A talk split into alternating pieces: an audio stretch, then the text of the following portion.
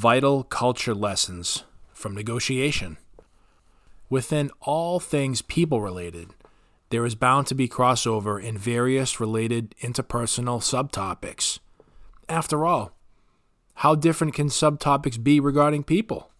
If you think about it, not that much.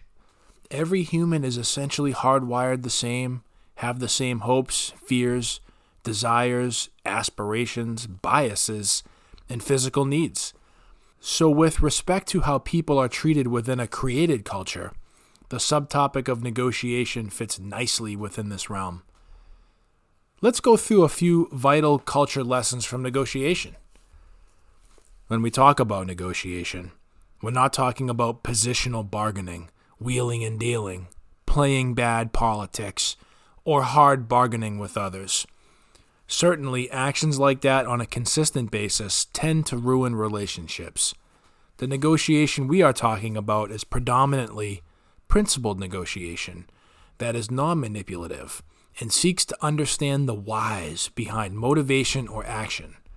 Only then can both parties meet each other's interests. Interests are the reasons behind a position or a stance. So let's break this down a little bit. A great lesson from negotiation that applies to culture is about assuming that everyone's interests are in alignment just because they're part of the same team, group, organization, or community. That is a fallacy. The reasons why people are a part of a group could be different in many respects. Part of principled negotiation is to do some investigating to find out why people feel the way they do regarding a position. This is the only way to understand the other party and have a chance at developing workable solutions that stick for the long term. The same could be said for culture.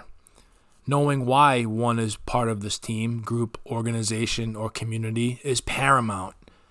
Some questions to ask people at the right time are What are you looking to get out of your time spent here? What do you think works well? What do you think doesn't work well? What wakes you up in the morning? What would be the perfect work environment for you?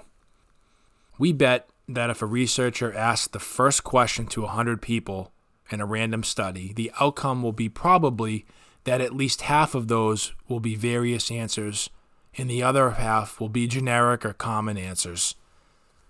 It's the 50% that do not fit the bill of your assumption of why they are there and what motivates them to be part of this team, group, organization, or community. It's also worth pointing out to the larger amount of people together, the more variables there will be. Say in a community of 100,000 people, there may be several hundred reasons why people live and spend time there. So, the first lesson about negotiation affecting culture is about having a deeper understanding of the people that make it up and why they're doing what they're doing.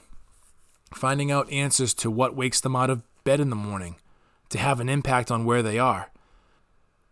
Or conversely, what doesn't wake them up in the morning so where they are not having any impact.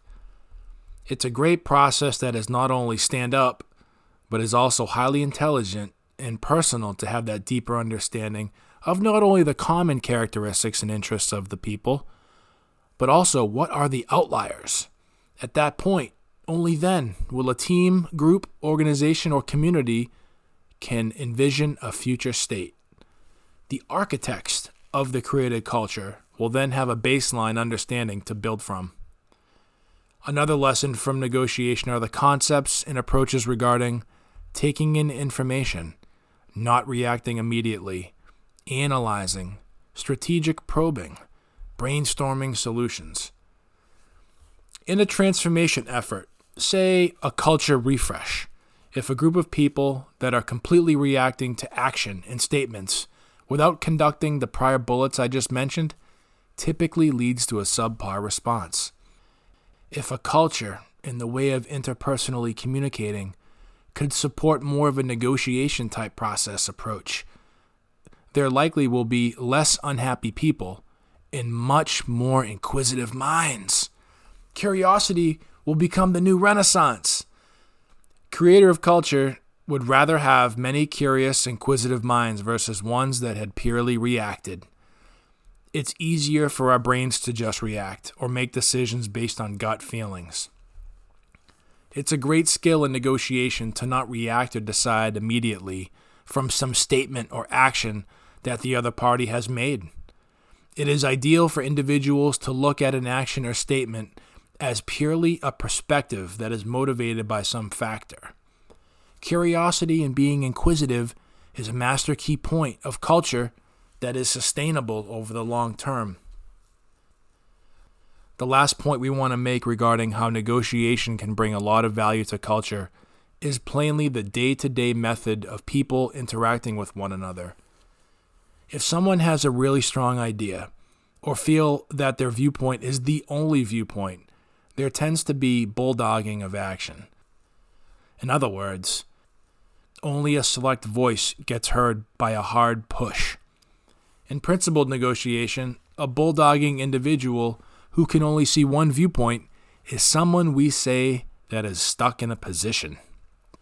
Those individuals may not see other perspectives, therefore, cannot understand different options for a result that meets both parties' needs.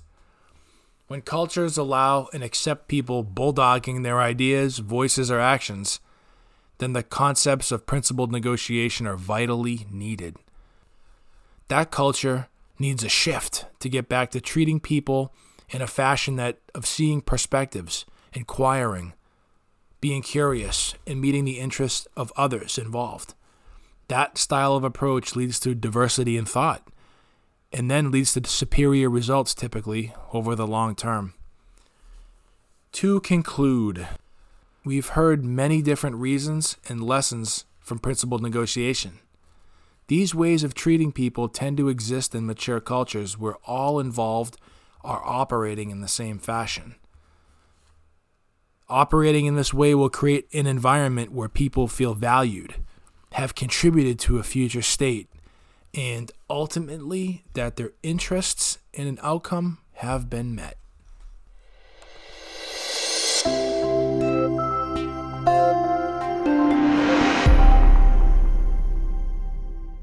We want to sincerely thank you for listening to Creator of Culture's podcast series.